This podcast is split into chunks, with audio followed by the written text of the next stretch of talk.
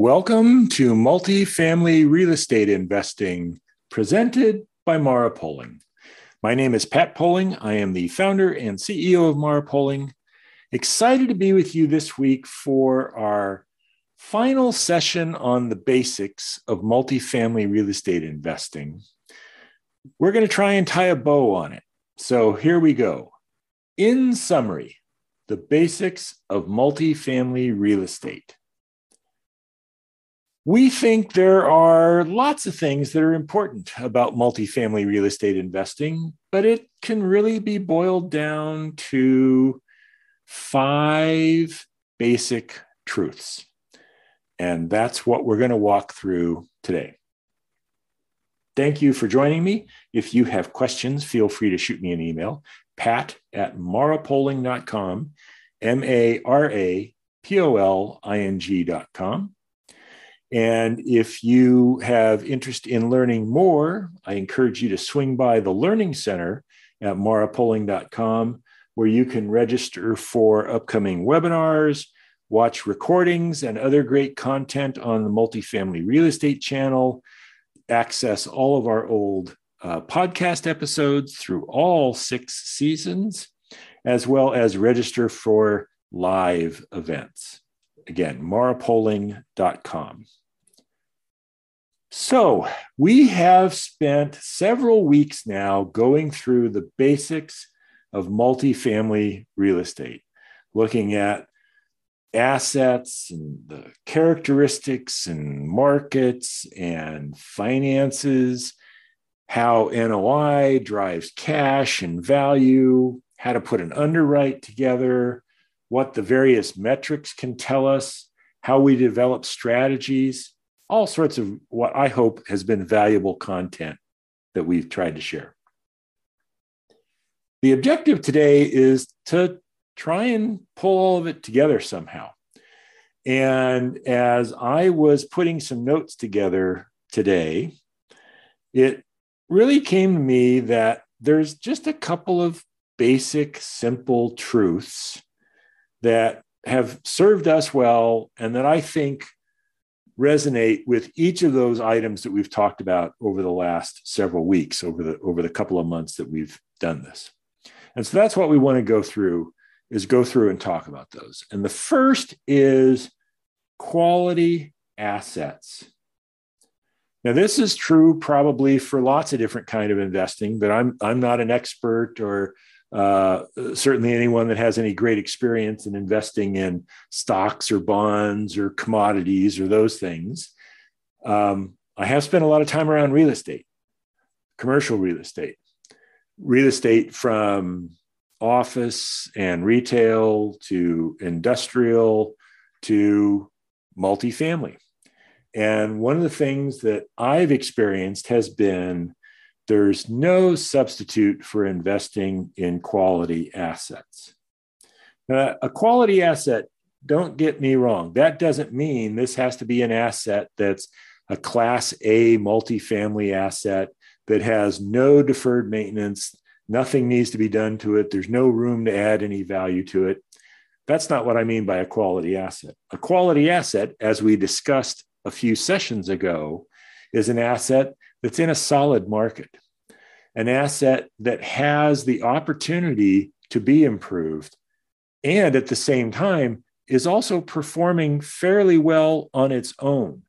It's not a trashed out, torn down, terrible asset that, oh my gosh, what am I going to do to try and get this thing to perform? Now, maybe you can make a lot of money doing that, but there's a lot of risk involved in that. And that, in our experience, has not really led the way to success, not just for us, but when we look around the industry, the bread and butter of the multifamily real estate investment space has been and continues to be purchasing quality assets that are in good markets, and then making improvements to those that leverage the fact that it's a quality asset in the first place.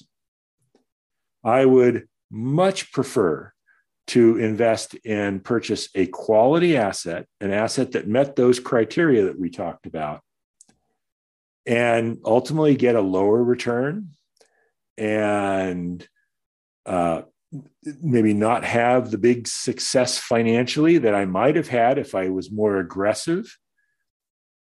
But I'm pretty confident that I'm going to sleep well every night, that I'm going to have a more stable return, that when it comes time for me to exit, I'm going to have a healthy degree of interest in my quality asset because it was quality. So that's lesson one. That's the first truth, is investing in quality assets. Number two, keep it simple. If you've been a listener for any length of time, you might be a little tired of hearing me say it's not rocket science. It's not rocket science. There's absolutely nothing about what we do and what real estate investors do in the multifamily space that is hard. We're talking about buying properties that are in good markets and that are performing well, and then finding ways to make an investment to improve that asset so that we can generate more revenue and, in some instances, spend less expense, but that we grow our net operating income. And as we grow net operating income, we generate more cash and we increase the value of the property. That's it. There's nothing more to it than that. And trying to make it more complicated, trying to do more esoteric strategies can be a challenge, can lead one astray, they might say. So buying quality assets and then putting a basic plan in place and executing it. That's where being able to understand the financials, so that we can understand what a quality asset is, but that we can also develop strategies that are good, solid, coherent, repeatable strategies, right? So instead of a strategy that's based on bringing some brand new element to market, we're looking to see, well, what has the market already said that it likes? And what kind of economies are associated with that? Is there savings we can get? Are there incremental revenues that we can generate? And if so, then that becomes part of our strategic plan. That's what we develop when we work on those what ifs in the underwrites. The third truth is to underwrite conservatively. And I think this is true not just for investors like ourselves that are conservative investors, that are focused on security and stability. I think it's an absolute there. I think for any investor, I think for anyone that's putting money into a piece of real estate, having an underwrite that is a 50-50 toss-up. Well, I know my number's right in the middle. Maybe it's high, maybe it's low, but I think it's kind of right in the middle. I think that has risk associated with it. There's absolutely risk when you move in the other direction and put an underwrite together that says, all right, this is going to work as long as the following 17 things happen exactly this way. Could it happen? Sure, it could. The likelihood begins to shrink when you put more and more restraints on it like that. Underwriting conservatively creates space to deal with the stuff that's going to happen. And there will always be stuff that happens. You can't tell what the future is going to hold. We know generally what's going on in the market, right? We know that there's a significant shortage of housing, that the Class B multifamily space has seen great benefit from that. There is absolutely no new supply being built in the Class B space in any meaningful quantity.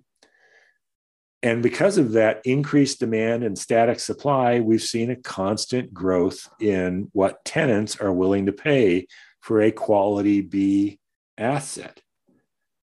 But even with all that in place, there's still things out there that occur.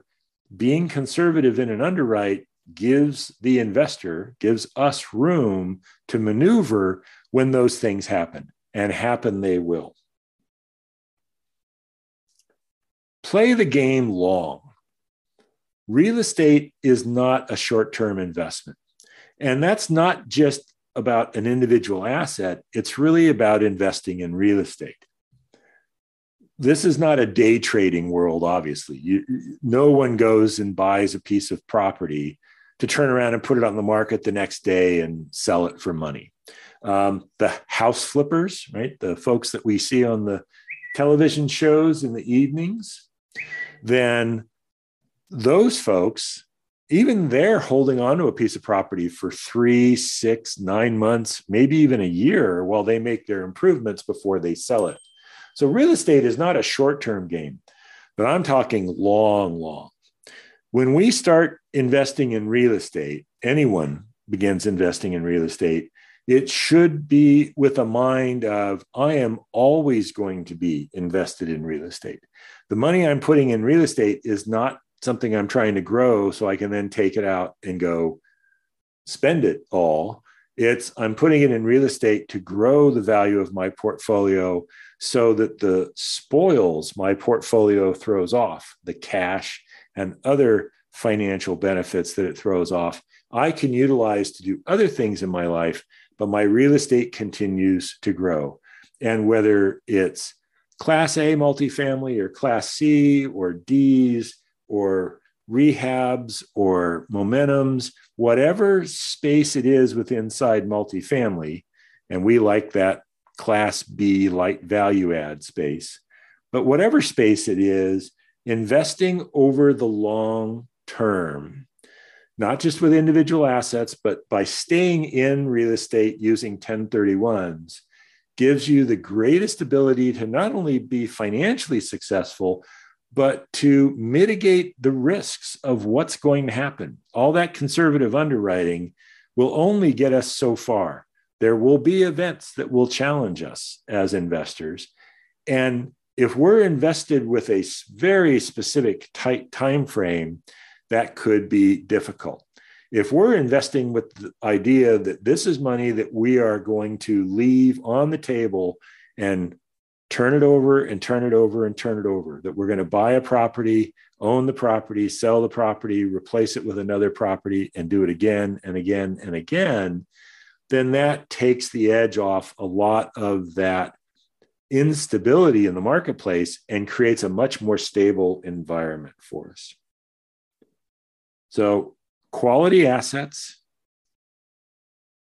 keeping it simple, not complicating it, no weird, odd, bizarre strategies, just simple one foot in front of the other execution, supported by a conservative underwrite with reasonable assumptions about what's going to happen in the world, and then backing it off just a little bit to create a little bit of space for comfort.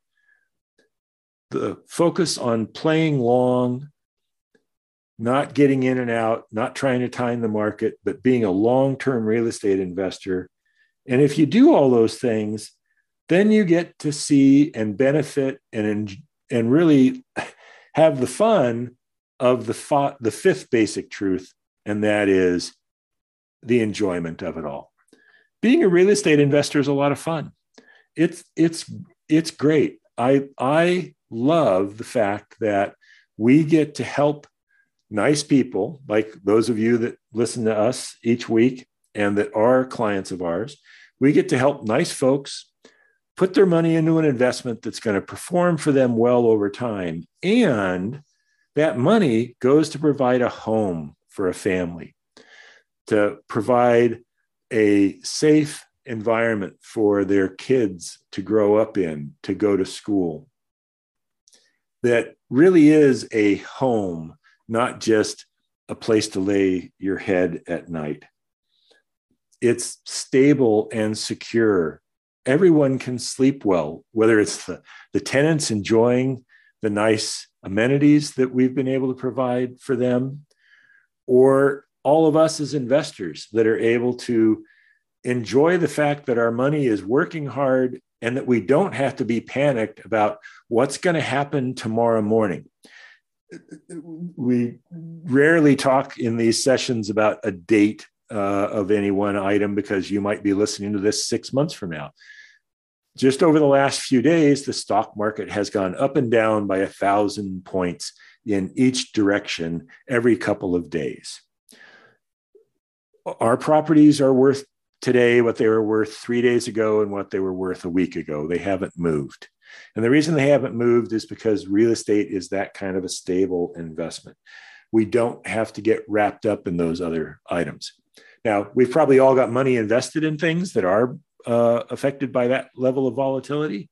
Great. But you don't have to worry about your real estate like that.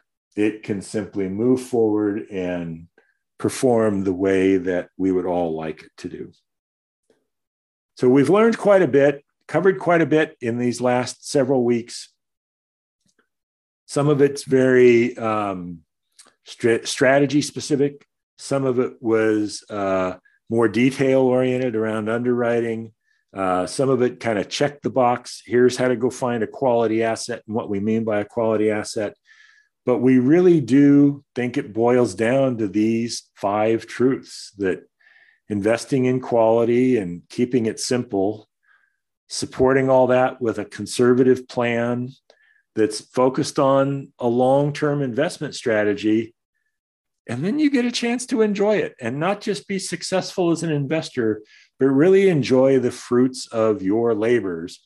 And the fact that as an investor, you are contributing in a very positive, impactful way to the community that you live in and that you invest in. Well, this has been a great series. It's been a lot of fun to go through this content. After so many episodes that we've done, we thought it might make some sense to take a step back and do a series like this. And I certainly enjoyed it. I hope you did. The feedback I've received from those of you, and again, thank you for those of you that do reach out to me, that have shared with me, has been very positive, and I appreciate that. Next week, we're going to come back to some current events. We've had a lot going on with interest rates. I've had people asking questions about, hey, what's going on with cap rates? Which, you know, we're not fans of cap rates. So I would restate that as, what's going on with the price for $1 of NOI? And so we've got a lot of great stuff that we need to get back to covering that we're going to starting next week. So if you have interest in webinars or other items that we've talked about, swing by the Learning Center at marapoling.com. Don't forget to shoot me an email, pat@marapoling.com, for any questions you have. And please join me next week for our next episode of Multifamily Real Estate Investing, presented by Mara Poling.